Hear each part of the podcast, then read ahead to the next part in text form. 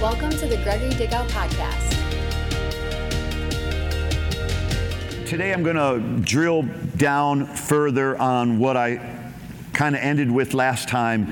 And this is simply called framing, naming, and taming your emotions. Framing, naming, and taming your emotions. And we talk about emotional intelligence, it refers to the ability, now listen to me now, it refers to the ability to manage your emotions and to be able to manage or handle the emotions of somebody else. What, what I mean is, we're not responsible for somebody else's emotions, but we're responsible to be able to manage and to be able to handle our emotions even when somebody else's emotions might trigger something inside of you. Emotional intelligence is the ability to manage your emotions and be able to handle someone else's emotions as well. And sometimes we're not able to do that. And that's where we need to get, that's where we need to acquire and develop the skills to manage uh, situational, emotional situations in our lives because we all we all have them. There's there's no one of us that is not dealing with some emotion that we are challenged by or a friend, a loved one's emotion that is a challenge to us in our life or a challenge to them in their life. And the ability, you, you have to remember how powerful you are you, you are so powerful that you influence the people around you by the manner in which you handle your life, your emotions, and your situation and circumstances. And so I want to, like, my goal in my life is to is to always is to is to honor God first and foremost, and to not not to care what people think, but to care about people not to care what people think, but to care about people. So even though we're free from what I call people bondage, we're, we're free from people bondage. Like, we don't have to be a slave to what people think of us, but we do need to be servants regarding how we treat people. And usually, the, the, the either negativity or posit, either positivity or negativity in our treatment of somebody is based on our emotions. So if we're in a positive mood and if we're and if something triggers positive emotions, then we treat people in a positive way. If something's triggering a negative emotion, we often treat people in a negative way. And we have to learn to manage that so that no matter what emotion that we're going through, we still treat people with respect, dignity, honor, worth, and value. Can I get a good amen here? We're all on the same page with that, I'm sure. Um, so, so, emotional intelligence is the ability to identify and manage your own emotions and as well as the circumstances that cause you to, to come up against somebody else's emotions as well. And that's why I put it like this last week is emotional intelligence. Um, it, it is to be able to frame your emotions, to name your emotions, and then to tame your emotions. And what I mean by that is simply to frame your emotions means when you have an, when you have an emotional reaction to something, good or bad, you need to put it in perspective. That's, that's what I mean by framing it. You put it in perspective. Like, like uh, we've said before, um, let your emotions subside before you decide. Usually, when we make a decision based on our emotions, it's oftentimes the wrong decision. But when we step back and let our emotions subside, let, let, the, let the boiling water stop boiling before you determine and before you decide uh, what the next step is in a situation, that is the best way to handle and to manage and to, and to lead yourself. Like in, because I believe that when you, when you take the time to invest your Wednesday night in studying the Bible with me. I value your time. And, what I, and, and, and, I honor it. And what I want you to get out of this is not only a great, beautiful worship experience with Jesus, but I want you to become a leader in life. I want you, because if you're like spending this kind of time and going to the trouble of being here, I want you to be a leader in life. And the first person that you need to learn to lead is you. It's you. You got to lead you. You have to be in control of you. You have to be in control of your emotions, your decisions, um, to own your life, to own your stuff, to own your choices, to own your behavior, to own your emotions. We all do. I do, you do, we all do. So, um, and as we talked about last week, uh, in, in Luke 6:42, Jesus said, if you he said, before you try to take the log out of somebody else's eye, you have to take, or before you try to take the speck out of somebody's eye, you got to take the log out of your own eye so that you can see clearly the speck that is in somebody else's eye. And the reason why Jesus compared, now think about this for a moment. Like Jesus talks about the log in, in my eye, like the way I apply this personally is Jesus is talking about my log and your speck. In other words, that's how much bigger of an issue it is that I take care of my responsibility, that I'm responsible for me. That's how much bigger of an issue it is than for me to make sure I'm responsible for you. You, you see what I'm saying? Like, for, for me, it's a log. For when I look at your situation, that's a speck. When I look at my situation, it's a log. Even if they're the same situation, to me, it's a log and to you, you got your own log, but as far as I'm concerned, I, my life is I got to deal with my logs if I'm going to help you with your specks. I'm not if I if I take the if I take the attitude of I got to deal with my specks so I can help you with your logs. Okay, do you see the problem with that? Do you see the problem with that? Because really, the log that you're seeing in the other person's eye is really only because your log is stretching that far all the way to them. And, and once you get a hold of that, once you get a hold of that, you begin to step into some emotional freedom because emotional freedom starts with truth. That, that emotional intelligence starts with self honesty. Because if we're honest with our, if I'm honest with myself and I check myself, then, then any time that I refer to you or your situation, if we're in some sort of interaction, as, as long as I'm checking myself, then I'm going to approach you with gentleness. But the moment that I approach you with something other than humility or gentleness, it's, be, it's because I'm not checking myself.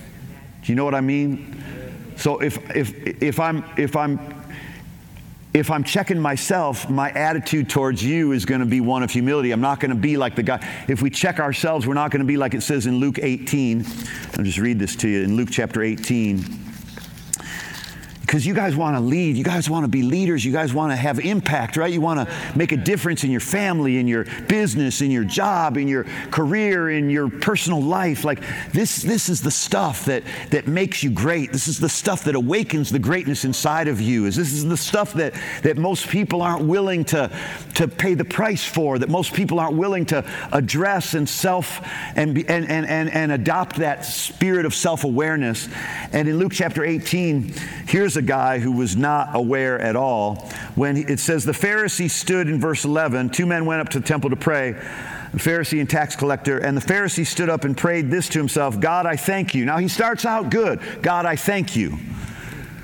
But it goes all downhill from there. After God, I thank you. That's all he's got, man. And then he just goes downhill. God, I thank you that I am not like other people.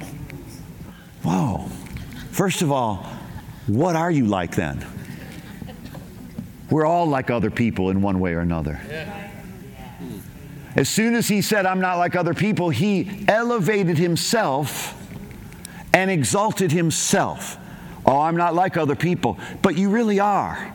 You have, you're made up of the same, you know, flesh and blood. You're, you're made up with the same brain. You have the same, you know, you're, you're made, you, you, your DNA is different. Your fingerprint's different. You're uniquely you, but you're not different than everybody else. I'm not like other people swindlers, unjust, adulterers, uh, or even like this tax collector. Like he's talking to God about the guy next to him.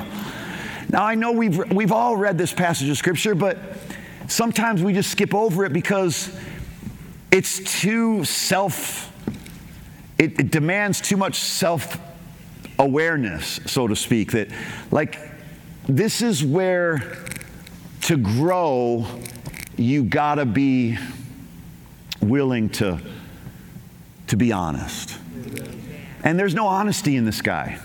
First of all, he said, I'm not like other people, lie. I'm not a swindler, lie. These Pharisees, they were swindlers. They were religious people. They took advantage of people.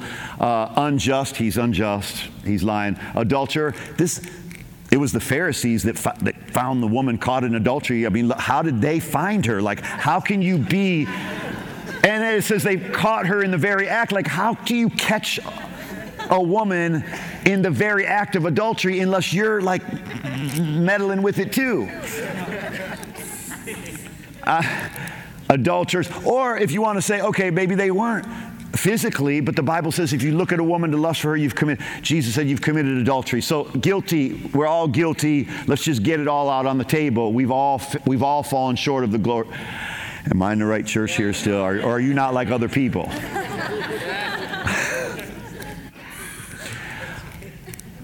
I fast twice a week. Like this guy just doesn't know when to stop. He should have stopped at Father, I thank you. God, I thank you. I pay tithes of all that I get. But the tax collector,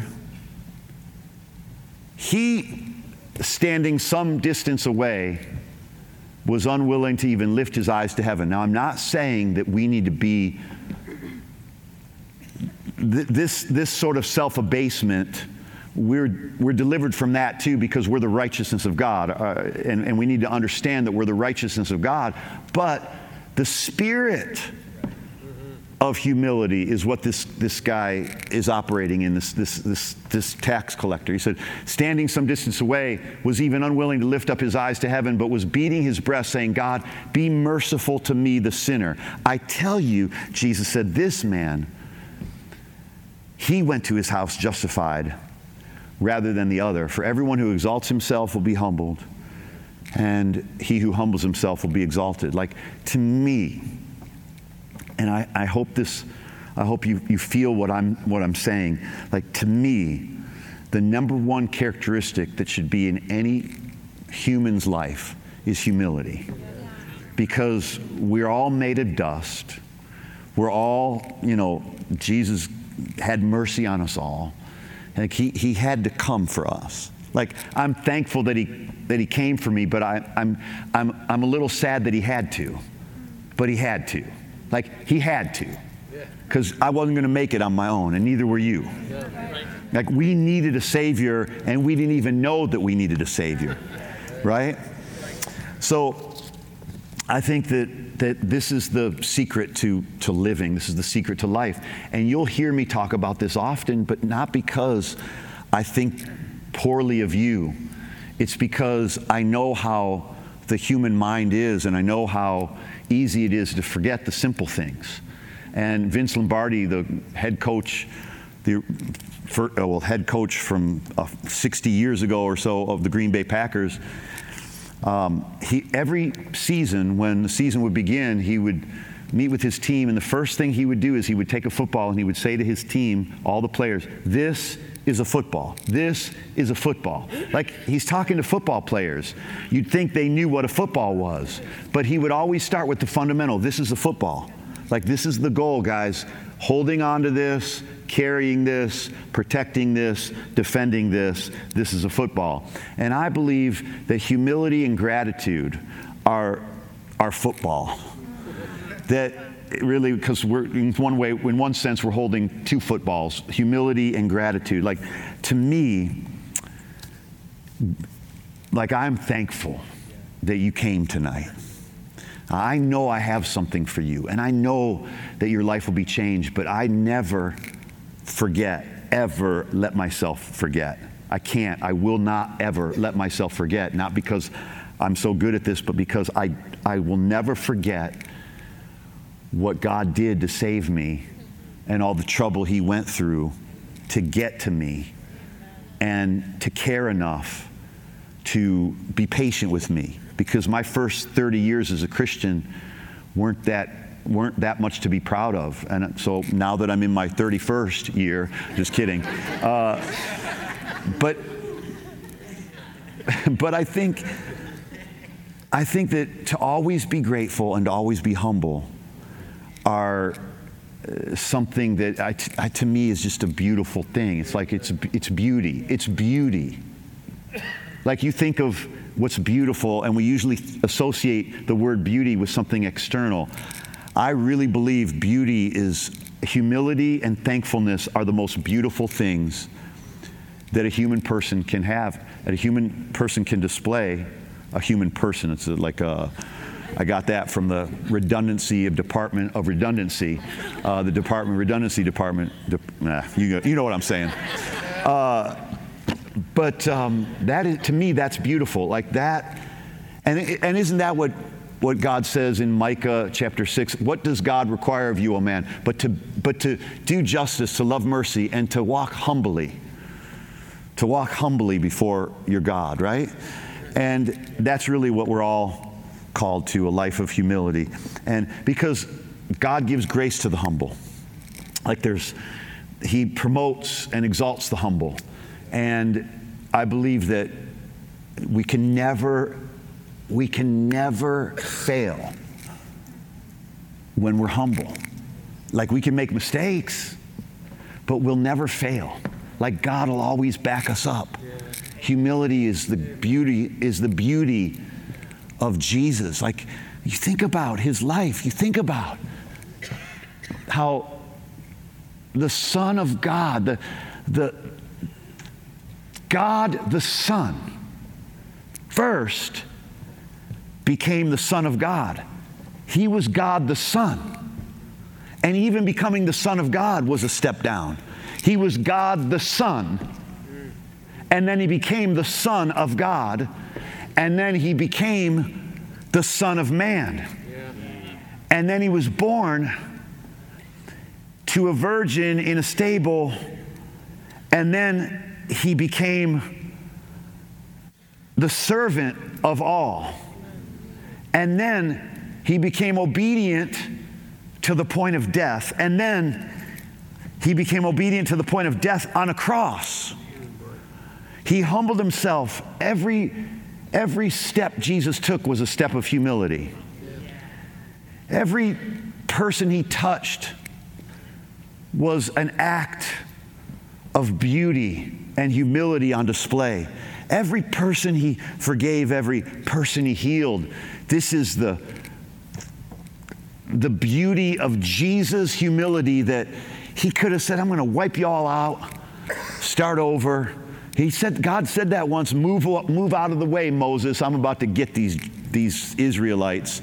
Let's get them all, start over with you. And Moses said, Lord, no, uh, please, uh, you, you know, on behalf of your covenant, don't, don't do that. On behalf of the covenant you made to Abraham. And, and God's like, oh, yeah, that's right. Okay. Disaster averted. Not, obviously, God didn't forget, but when we put him in remembrance of what he said, he moves mightily. Or things move mightily what, however you want to, whatever theological category you want to put it in, there's something powerful about putting God in remembrance of what He has said and thanking Him for what He said. Okay, so let me get to, to where I want to be here with you. There are, um, so frame emotional intelligence, frame it, put it in perspective. Like get, like let, let it, let it die let it subside before you make a decision. Framing that's framing it. Then name it. You can't control an emotion that you can't name. Like if it's fear you got to be able to call it what it is. It's fear. If it's uh, if it's anger you got to be able to call what it is. If it's lust call it what it is. Like be honest name it and then you'll be able to tame it. Like in genesis chapter 4 if you look there with me you guys good in every one of our families, jobs, businesses, the number one characteristic of a successful person is emotional intelligence. There's just nothing more there, there is nothing that will bring you more success than to be able to think through your emotions, emotional intelligence, to, to, to make your emotions have to wait for your brain, to w- make your emotions wait for your thoughts. Okay? Like, like, treat it like if you had little children like your emotions are your little children. Little children can get crazy. Little children get wild. Little children can react. Little children can, you know, throw a tantrum. Little children can get so excited at one second and then be really like throw themselves down on the ground the next second. So our emotions are like little children and you're the parent.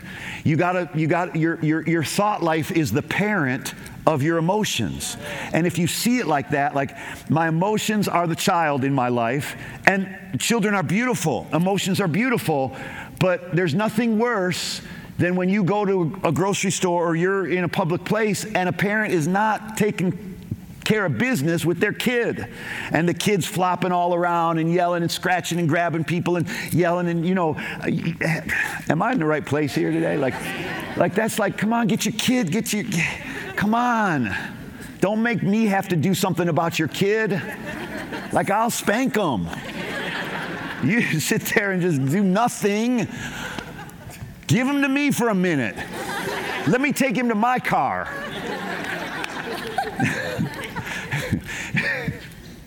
He's going to come back and you're going to want to kiss me for what I did for your kid.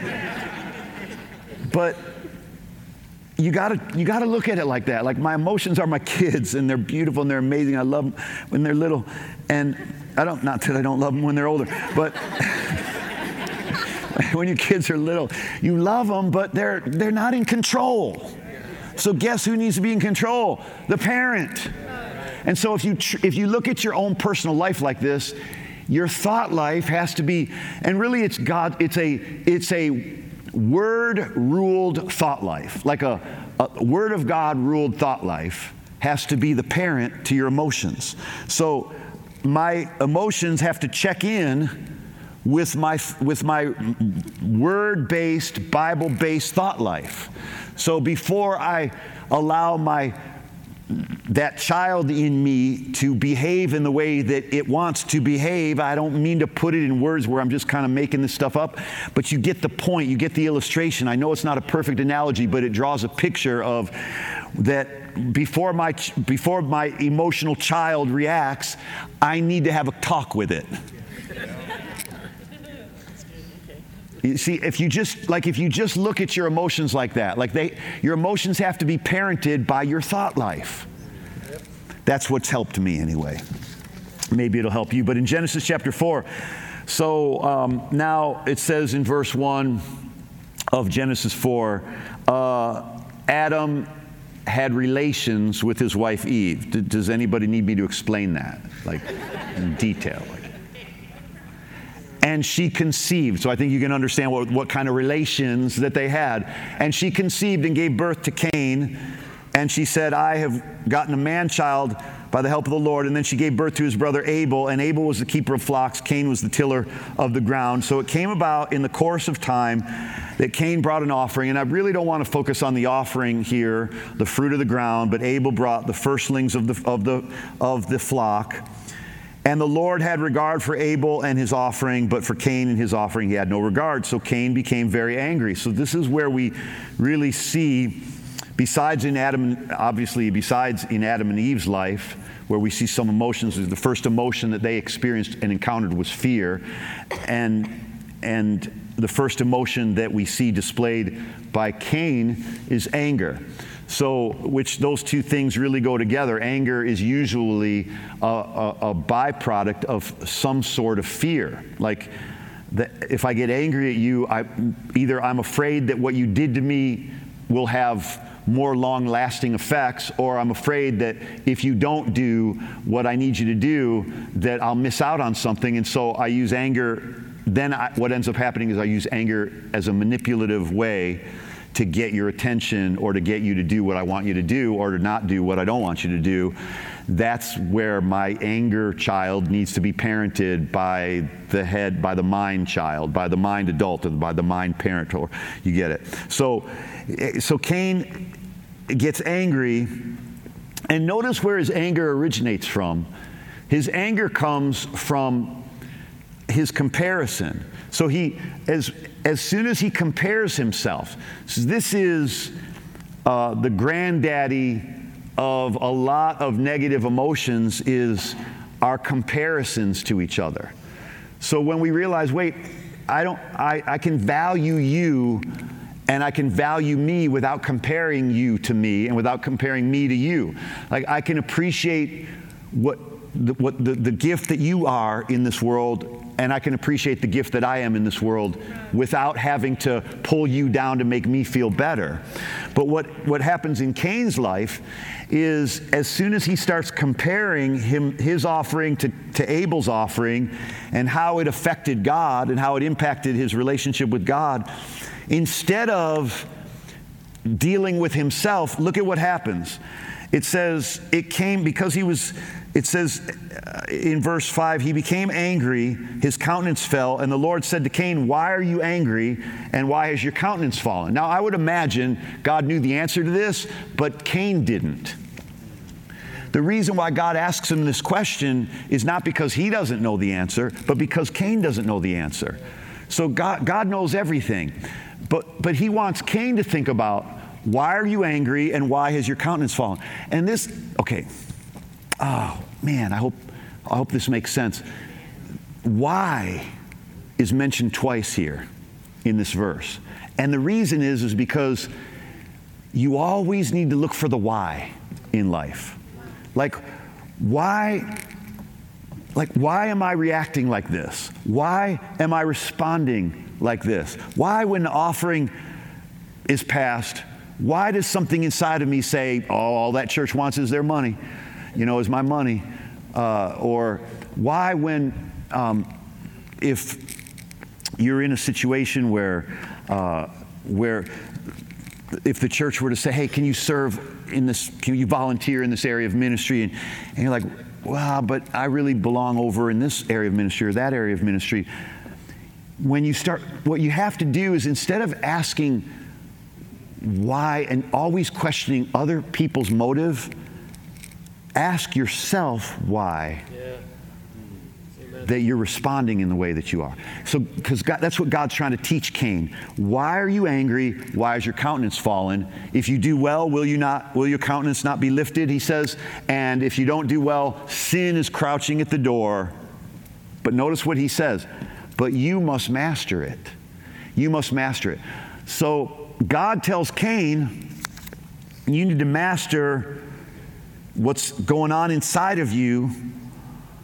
And Cain, then, verse 8. So in verse 7, God is talking to Cain. But in verse 8, Cain goes and talks to Abel.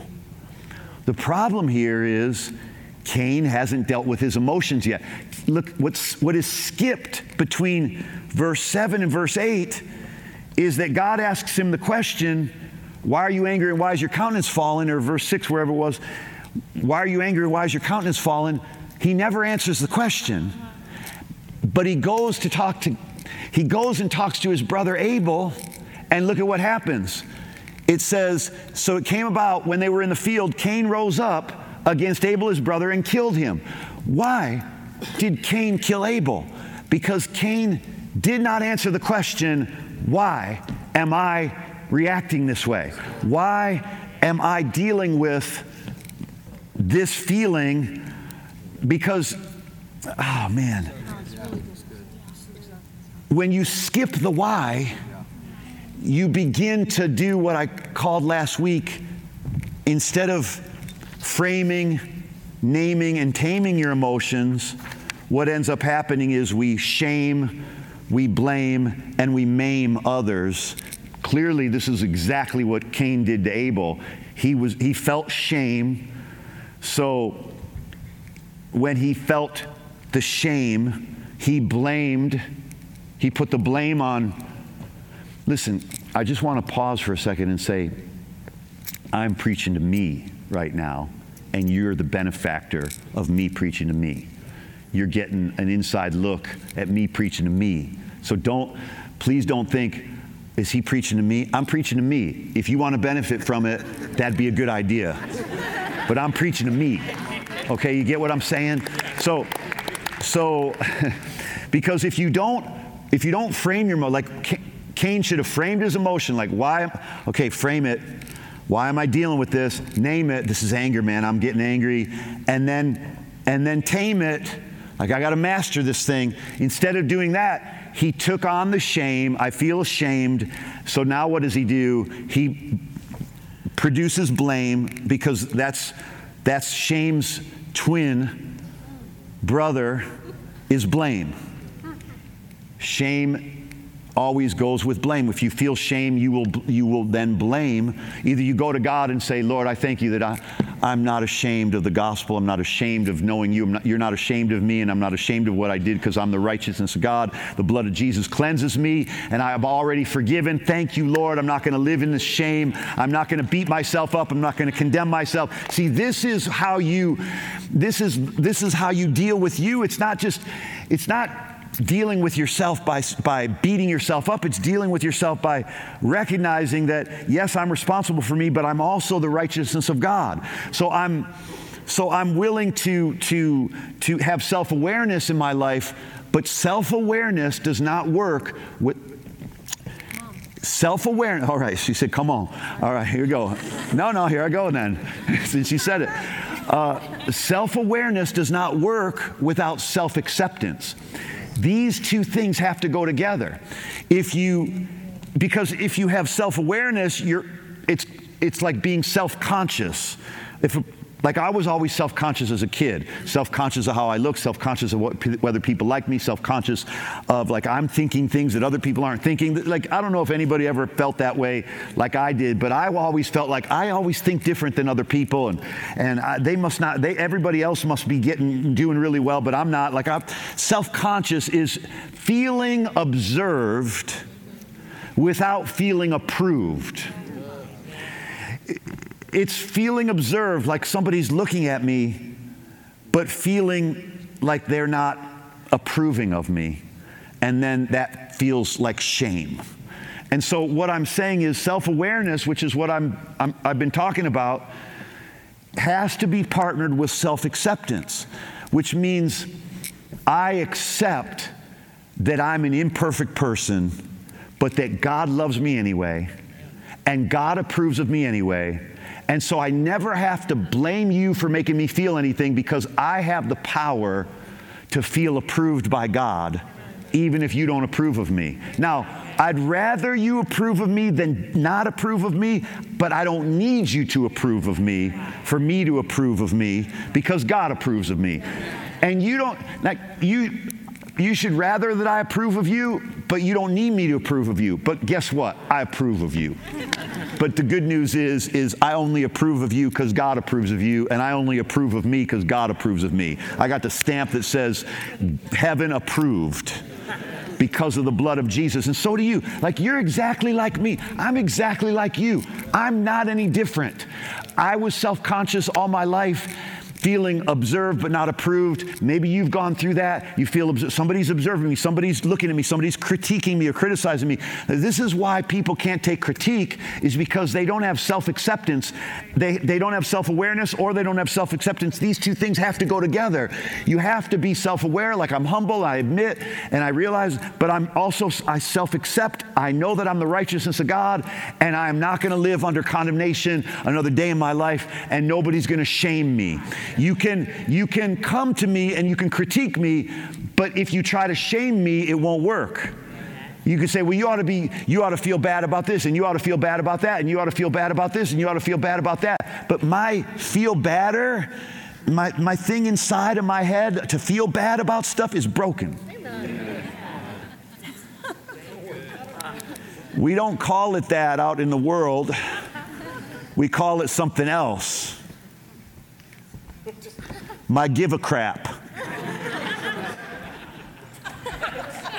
it's broken. So I don't feel bad about my mistakes because then I would feel bad all the time. And you can't feel bad about your mistakes, or guess what? You'd feel bad all the time. So, what do we need to do? We need to learn self awareness, which is the humility to be introspective, with self acceptance, which is knowing that you're the righteousness of God and you don't have to live in shame another day in your life because God approves of you as his holy, beloved child. In Christ, that's who we are. With me?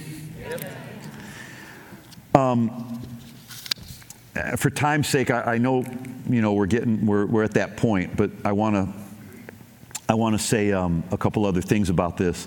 Is that if you, if I can, if I can say it to you this way, you know, I, I wasn't able to, I wasn't able to share this on Sunday, so can I just like share something with you real quick that I, I couldn't really say then? Not, not that I couldn't, but it just was not in the, it was out of context. But remember in Romans chapter 8 when I shared with you on Sunday, if you guys, for those, for those that weren't here, I hope you'll get this teaching if you weren't. But if, and if you guys are watching, you can flip through, if you're on our Facebook page or our webcast, you can find last Sunday's teaching. But remember what, what when I shared with you how Paul said, What shall we say to these things? Yeah, yeah. And if you, if you go back over there, and I'll try to tie this together and close here, but when you go back over there, when he says, What shall we say to these things? Verse 31 of, of, of Romans 8. If God is for us, who can be against us? He who did not spare his own son, but delivered him up for us all, how he not also with him freely give us all things? And then he says, uh, Who will bring a charge against God's elect? God is the one who justifies. Who is the one who condemns? Christ Jesus is the one who died and rather rose from the dead and is seated at the right hand of God and intercedes for us. Who shall separate us from the love of Christ? Shall tribulation or distress or famine? We went through all this. But then verse 36 says something. After verse 35, he says, Who shall separate us from the love of Christ? Shall tribulation or distress or persecution or famine or nakedness or peril or sword? Just as it is written, and here's where I couldn't drill down on Sunday. But he says, just as it, just as it is written, for, your, for, for thy sake we are being put to death all day long. We are like sheep led to the slaughter. Like that's, that doesn't seem like one of those, what shall we say to these things verses. Like it, I can, like, right, can, can, we can all dig the one that says, who will bring a charge against God's elect? Amen. I'm going to declare that. And there's nothing wrong with that. We, he said to say these things. But he says also, how shall he who, who freely give, gave us Jesus, how will he not also with him freely? We should say that. Um, who shall separate us from the who, who, who can condemn us? We should declare, no one can condemn us. We're not condemned. If any man is in Christ, he's a new creature. And then we should say, nothing will separate us from the love of God. Neither, prince, neither uh, what does he say? He gives this list tribulation or, or distress, persecution, famine, nakedness, peril, or the sword. And then he says, for, for your sake, Lord, for thy sake, we are being put to death all day long. He's quoting a scripture out of Isaiah. We are, we are like sheep led to the slaughter. Now, here's what I want to where, I want to kind of bridge this. Um, but then he says, But in all these things we're more than conquerors. But we are. But we are sheep led to the slaughter. If you leave that part out, which I did on Sunday, and I deliberately did on Sunday, but because it takes a little, a little more spiritual, like, oomph on your end to want to hear more, deeper, Emotional intelligence includes recognizing that sometimes in life, stuff's going to happen to you, and you got to be like the lamb, and you got to like take it. And that doesn't mean, like he's saying, we're more than conquerors, and he's saying, no, who shall condemn us? Not take that. But sometimes the Bible says, like a deaf man, I did not hear, and like a dumb man, I did not speak. Not dumb, like dumb and dumber, but like not being able to speak dumb. That it's sort of like you're to be mistreated sometimes. And he's saying, you gotta, in the same way that you say to yourself and you say to these things, no one can condemn me. In all these things, I'm more than a conqueror. You also need to say to yourself, sometimes when something happens in my life where somebody hurts me, I don't have to defend myself. I don't have to blame. I don't have to shame. I don't have to fight.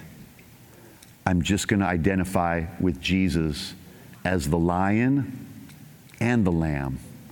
And I'm going to be okay with, and I'm going to say to myself, hey, sometimes I'm being put to death all day long. That doesn't mean we act like martyrs or we act like we're you know victims what i'm what, what i'm trying to pull out of this and draw from this scripture is that we're going to be mistreated sometimes and we got to be like sheep led to the slaughter. Like we got to be able to sacrifice for the betterment of others. And sometimes that hurts. And in, and in relationships, it hurts sometimes.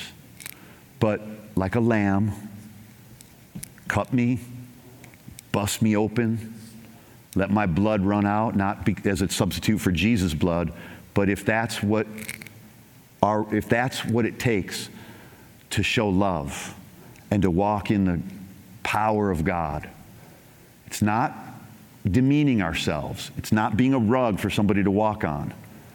It's being humble like a lamb and dying to self. It's really what he's talking about here. Now, in all these things, we're more than conquerors.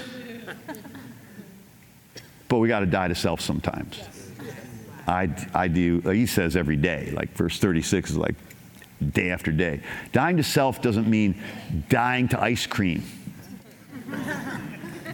dying to self doesn't mean dying to a good meal. Dying to self doesn't mean, you know, you, you can never enjoy things. Dying to self means you're dead to the old you that you used to be, the you that was outside of Christ, the you that was self centered, the you that was focused on pride, me, myself, and I, and you become alive to the new self who is hidden with Christ in God and who is more than a conqueror and who is everything that God says you are because God says you are.